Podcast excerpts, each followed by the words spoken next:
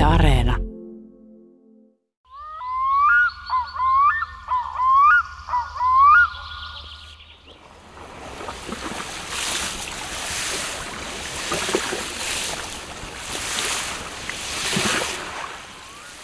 Meri helisee Helsingissä Suomenlahden rannassa. Rannat ja Lahden pohjukat ovat vielä paksussa jäässä, mutta niiden edessä rannan vesi on leveänä vyöhykkeenä jäähileen peitossa. Hileen keskellä siellä täällä seilailee pieniä lumipeitteisiä jäälauttoja ja ulompana meri aaltoilee jo vapaana. Kevätjäiden helinä kuuluu veden allekin ja on eräs ääni, joka kertoo, että nyt se on kevät. Etelä-Suomessa eletään nyt juuri siis jäidenlähdön aikaa. Kevätauringon valo tunkeutuu meriin, järviin, lampiin, jokiin, pinnan alle. Valon määrä lisääntyy ja vesi lämpenee. Ja tämä kaikki on lähtölaukauksena sille, että kaloillakin alkaa olla kevättä rinnassa. Sillä suurin osa Suomen kalalajeista on kevätkutuisia. Tosin kevät on tässä pitkä jatkumo, joka saattaa jatkua kesäkuulle asti. Ja Suomi on pitkä maa. Kalalajista riippuen sitten esimerkiksi hakeudutaan porukalla sopiville kutualueille, tai jotkut toimivat ihan toisinpäin, rakentavat innokkaasti pesiä vesikasveista tai simpukan kuorista, tai kaivavat pohjaan kuoppaa. Ja sitten kun on löytynyt hyvä paikka, sitten puolustetaan tätä vallattua aluetta ja yritetään houkutella kumppania paikalle. Monet koiraat pukeutuvat parhaimpiinsa keväällä naaraita houkutellakseen, ja vaikutusta tehdään myös tanssin keinoin, näin kerrotaan pari vuotta sitten ilmestyneessä Suomen ja Pohjolan kalat kirjassa. Että siellä vedenalaisessa keväässä kalat tanssivat kyljikkäin tai yhteen kietoutuneina. Toiset luottavat vauhdikkaampaan siksak-tanssiin tai sheikkaukseen värisyttämällä koko kehoaan. Ja löytyy sellaisiakin tanssijoita, jotka hakevat vaikuttavuutta esiintymiseensä tanssimalla pää alaspäin.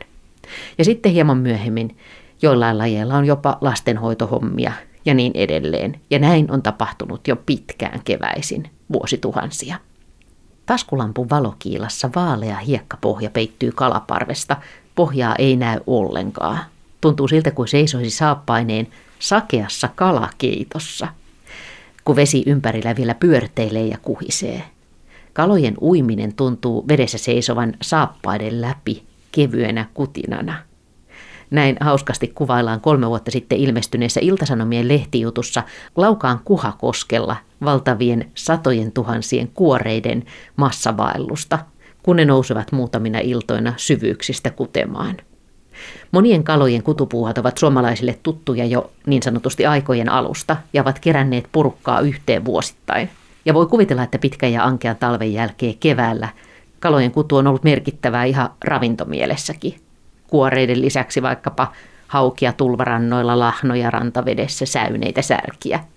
Mutta vaikka siis joidenkin lajien näyttävimmät kevätkutupuuhat on tunnettu jo pitkään, niin silti kalojen keväässä on paljon sellaista, mitä ei tiedetä, etenkin jos puhutaan näkymättömissä pinnan alla kutevista kaloista tai sellaisista pienistä, vaatimattomista, joita ei esimerkiksi pyydystetä ruuaksi. Näin kertoilee kalatutkija Ari Saura, me seisomme Helsingin Lauttasaaressa merenrannassa jäärajalla kirjaimellisesti. Ja alamme puhua kalojen keväästä ja siitäkin, että eihän se aina kumminkaan ole ihan selvää, että mistä se kevät alkaa.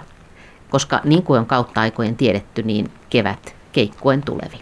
Joo, kyllä. Jos mennään tässä nyt tuommoinen kolme-neljä viikkoa taaksepäin, niin tämähän oli tämä avomerikin ihan umpi jäässä. Ja oli itse asiassa aika kova, paksu jää, semmoinen 20 senttinen jää. Mutta sitten tuli tämmöisiä pieniä talvimyrskyn poikasia tässä, niin sehän kyllä heti repee tuommoinen ulappa-alue. Ja tässä oli pari viikkoa sitten valtavasti jäälauttoja tälläkin alueella. Ne ajelehti sitten aina tuulen mukana edestakaisin, kun se ulappa hajosi lautoiksi. Ja, ja nyt se alkaa mennä tuommoiseksi sohjoksi nuo jäälautat. Mutta tota, ulkomeri on täysin auki nyt jo tällä hetkellä, mutta nuo lahtivedet on vielä ihan tiukassa jäässä.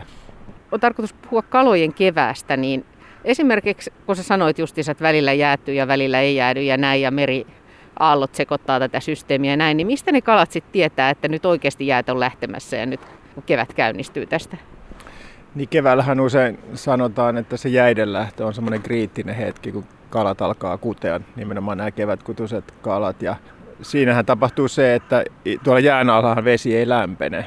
Ja se lämpöhän vaikuttaa just siihen emokalojen kutukypsyyteen. Ja sitten kun jäät lähtee, niin aurinko nopeasti vaikuttaa veteen ja saattaa ihan asteissa per päivä alkaa pintavesi lämmetä. Me ollaan muuten Rusakon juoksureitille selvästi. Se kivittää tästä jäätä pitkin meidän ohitse. Minkä verran siis vaikuttaa ihan se valon määrän lisääntyminen? Vaikuttaako se kaloihin, kun jää, jääpeite häviää? No kyllä valohan vaikuttaa siihen kalojen hormonitoimintaan ja sitten näihin, näiden sukurauhasten kypsymiseen, mutta kyllä se lämpötila on ehkä se tärkeämpi tekijä. Suomessahan on semmoisia kaloja, jotka kutee jo jään alla siis talvella. Melkein kaikki siimput kutee, rasvakala kutee, made kutee jään alla talvella.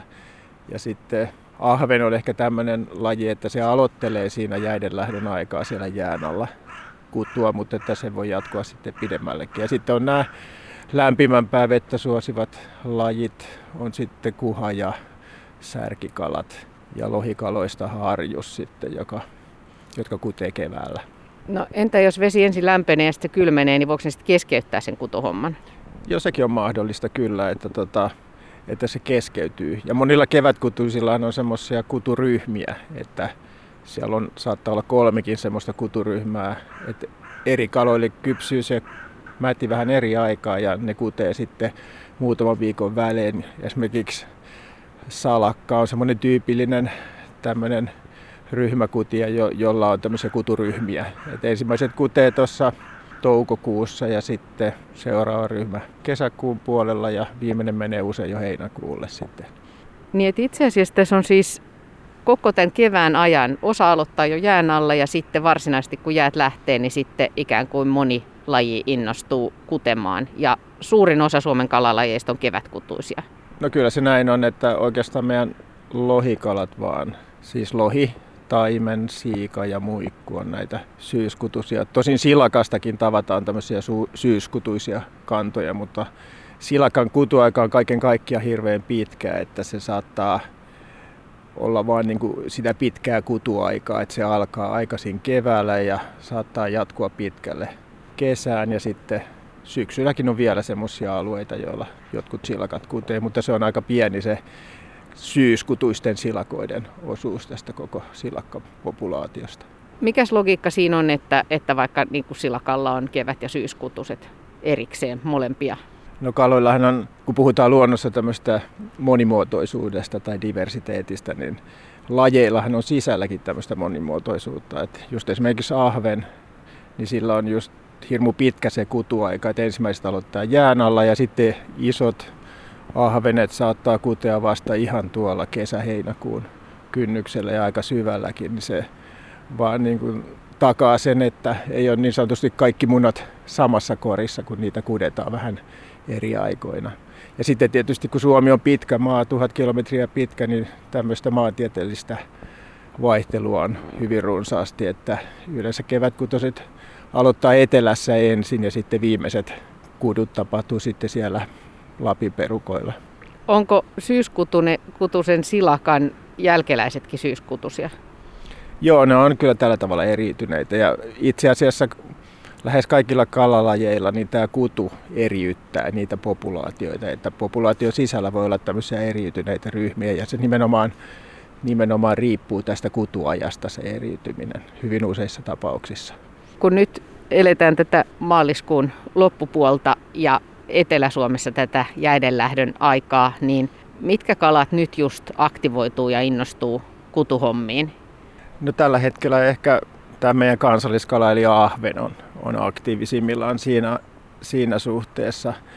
Mutta sitten tota, kyllä kaikki muutkin heti kun jää lähtee ja vesi alkaa lämmentää, kaikki muutkin särkikalat ja kuhat niin alkavat valmistautua ja hauki tietysti siinä mukana tähän kutuun. Mutta esimerkiksi just kun puhuttiin tästä lajien monimuotoisuudesta, niin nyt on just havaittu esimerkiksi tuolla konnevedellä, että mateissa, jotka normaalisti kutee helmikuussa, niin siellä on semmoisia yksilöitä löydetty, jotka onkin kutuvalmiita vasta maaliskuun lopulla, että yllättävän myöhään. Ja ne on semmoisia, jotka kutee aika syvällä, kun on normaalisti ajateltu ja tiedetty, että mateet kutee vaan muutaman metrin syvyydessä tämmöisissä rantamatalissa, niin sieltä onkin löydetty, tai itse asiassa kalastajat on tiennyt jo vuosikausia tai vuosikymmeniä tämän ilmiön, että osa mateista kutee syvällä ja myöhemmin nyt jos mietitään vaikka sitä ahventa, ja, joka nyt innostuu ja virittäytyy tähän kutuhommaan, niin miten pitkä aika se on ja miten ne tosiaan ahvenet löytävät toisensa? Onko ne vakipaikat, mihin ne menee vuodesta toiseen vai miten se homma sujuu? No yleensä kaloilla on tämmöisiä vakio kutupaikkoja, et, joissa on hyvät olosuhteet. Ja sehän on myös niinku evoluution muovaava, muovaava tekijä. Et siellä on sitten esimerkiksi kun poikaset kuoriutuu, niin hyvät lämpöolosuhteet, sitten niitä jää suuremmassa määrin juuri niillä hyvillä kutupaikoilla henkiin. Ja sitten siinä on heti, kun poikaset on se ruskuaispussiravintonsa käyttänyt, niin sopivaa planktonravintoa sitten saatavilla. Tällä tavalla ne kutupaikat muodostuu. Ja tietysti se, että se mäti säilyy siellä. Semmoinen kutupaikka on hyvä, jossa se jäl- jälkeläisillä on mahdollisimman hyvät elinmahdollisuudet sitten jatkossakin. Mutta meneekö ahvenetkin esimerkiksi samoille paikoille koko elämänsä? Meneekö niiden jälkeläiset samoihin vai onko ne sitten jossain ihan muualla? Joo, kyllä se on todettu, että tietenkin semmoista vaihtelua tapahtuu ja vähän semmoista sattumanvaraistakin hakeutumista, mutta että aika, aika monet kalat käyttäytyy just sillä tavalla, että niillä on ne tietyt kutupaikat ja samat yksilöt aina menee samoille kutupaikoille vuodesta toiseen. Mutta tietenkin, jos ajatellaan esimerkiksi haukea, joka kutee tämmöisellä hyvin matalilla ranta- tai tulvaniityillä, niin joinakin vuosina, jos on kuiva kevät ja rantaniitty on kuiva, niin ei sinne tietenkään haukia silloin. Silloin ne kutee jossain muualla.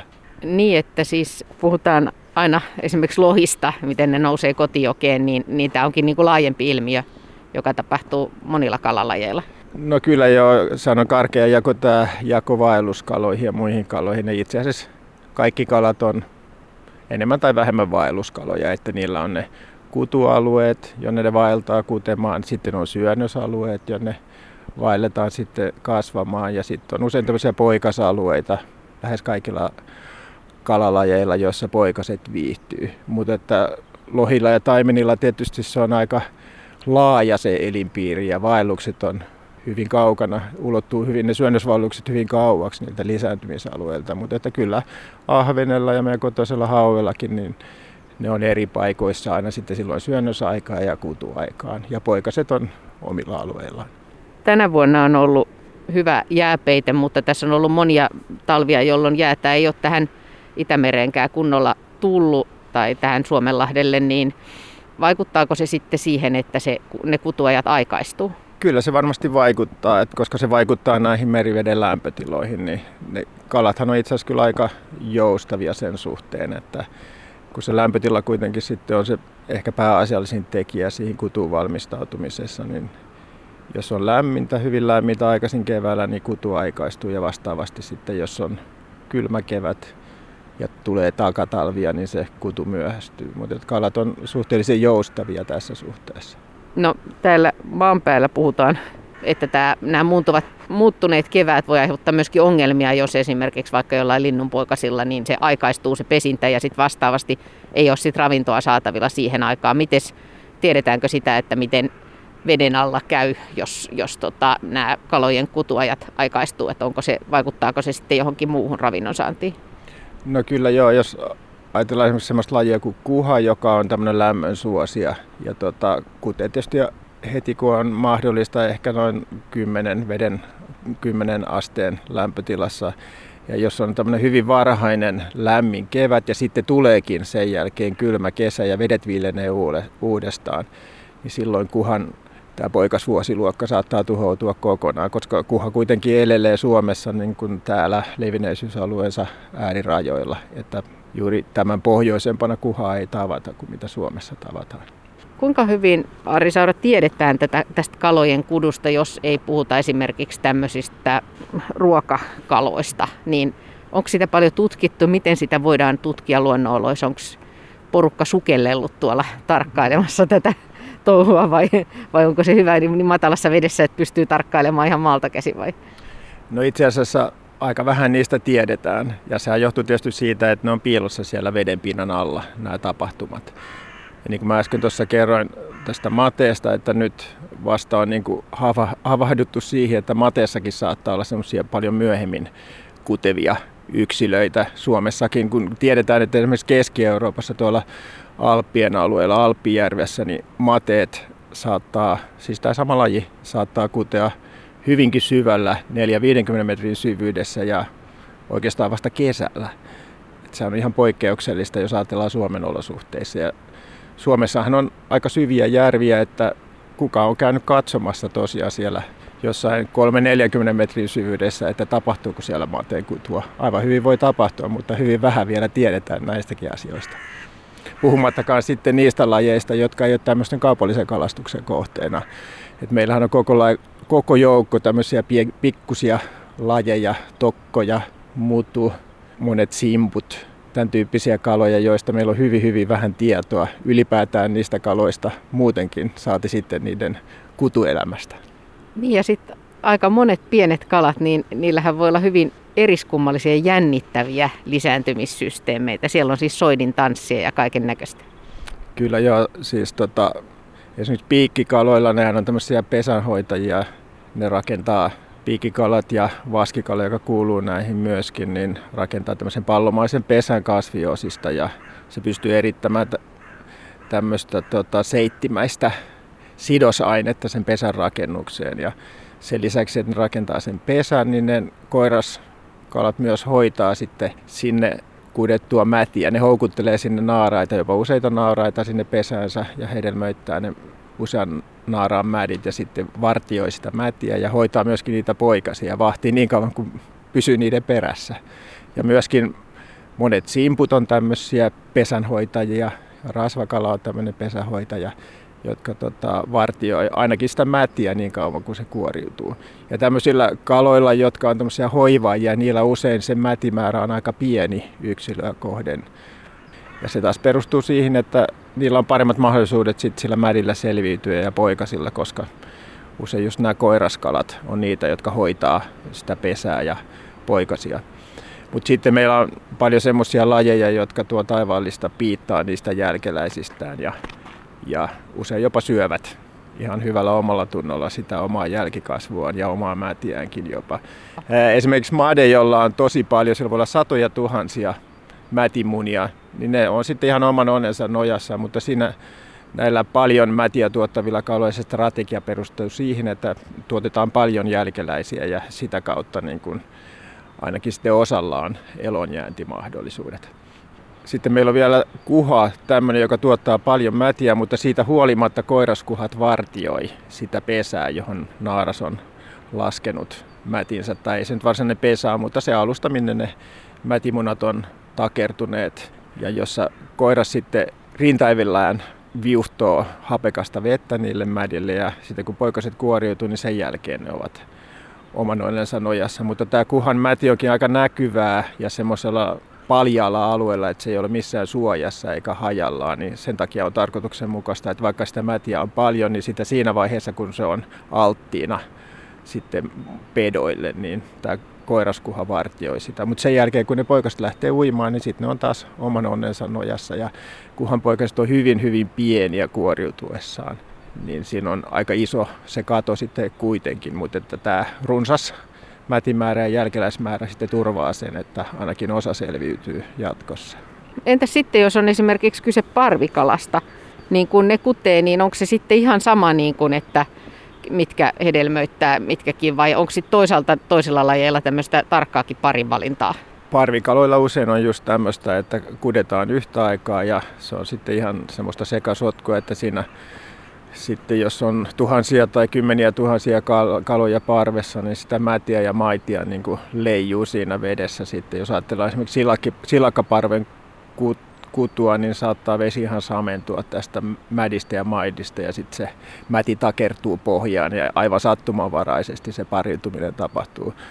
Mutta sitten on tämmöisiä revirikaloja, esimerkiksi lohia, taimen, jotka valitsee semmoisen kutureviirin. Ja siinä tota, koiraat esimerkiksi on siellä reviirillä hyvin aggressiivisia. Ne yrittää muut koiraat ajaa siitä ja päästä niin kuin yksinoikeudella parittelemaan sitten sinne saapuvan naaraan kanssa. Ja naaras usein valitsee sitten näillä kaloilla sen, sen koiraan, sen ulkonäön ja kutureviirin perusteella ja sitten alkaa perustaa sitä pesäänsä siihen ja kaivaa sitä kutukuoppaansa siihen.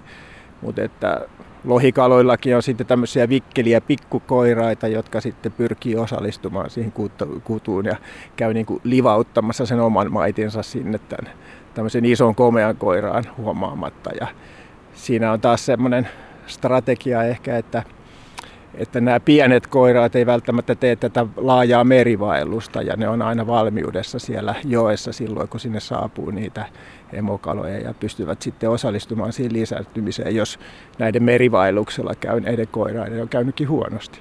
Niin helpommin keväällä ajatellaan, että linnut, koiraat ovat komeimmillaan ja, ja houkuttelevat naaraita laulullaan ja näin, mutta siis veden alla joillain lajeilla tapahtuu tätä samaa. Kyllä joo, ja kyllähän kaloillakin on kutuasuja, että varsinkin lohikaloilla on hyvin värikkäät kutuasut, mutta myös kevätkutuset kalat on usein, jos ajatellaan esimerkiksi särkikaloja, niin nehän tulee nämä koiraat semmoisiksi karheiksi keväällä. Niillä on semmoisia niin sanottuja kutukyhmyjä, suomujen pintaan tulee semmoisia sarveiskyhmyjä, jotka sitten ehkä tuntuu mukavalta ja myöskin suojaa sitä ihoa sitten, kun se voi olla aika rajuakin se kututapahtuma. Ja jos ajattelee särkikaloista esimerkiksi vimpaa, niin sehän on hyvin korea keväällä tämä koirasvimpa, että sillä on hyvin punainen, oranssinpunainen vatsa ja hyvin tumma, lähes musta selkä. Et se on ihan erinäköinen sitten kutujen ulkopuolella, kun se on semmoinen hopeinen ja tämmöinen niin kuin normaalin särkikala, särkikalavärinen. Niin, että siis veden allakin on tämmöiset visuaaliset houkuttimet, värit houkuttaa mahdollisesti. Ja sitten tietenkin varmaan tuoksut, ei ääni ehkäpä kyllä ne saattaa kutevat kalaparit pitää ääntäkin, että jos ajattelee jotain muikku- tai silakkaparvia, niin siitä lähtee kyllä aika meteli siellä veden alla ja se houkuttelee kyllä sitten muita kutioita tämmöiselle hyvälle kutupaikalle. Mutta sittenhän värien lisäksi niin kaloilla saattaa olla tämmöisiä kututansseja. Esimerkiksi kolmipiikkikoiras, joka on hyvin, hyvin värikäs siinä kutuaikana, semmoinen sinipunaisen värityksen saanut, niin se tekee tämmöisiä hypähteleviä ylös-alas tanssiliikkeitä siinä kutupesänsä lähistölle ja yrittää sillä tavalla kiinnittää naaraiden huomiota ja houkutella ne sinne pesäänsä kutemaan. Ja sitten samaten ne on hyvin aggressiivisia siinä pesän läheisyydessä, että ne ei pelkää isoa ahventa tai haukeakaan, jos on niin kuin kysymys siitä, että kenen reviiri tässä on. Jännä ajatella, että näin erilaisia systeemeitä, että toisilla lajeilla on näin hirveän hienosti ja monimutkaiseksi muotoutunut systeemi ja vielä tämmöiset yksinhuoltaja-isät, jotka niin kuin huolehtii niin kauan kuin pysyvät jälkeläisten perässä ja tekee kotia ja muuta. Ja sitten toisella on aika paljon huolettomampi meininki.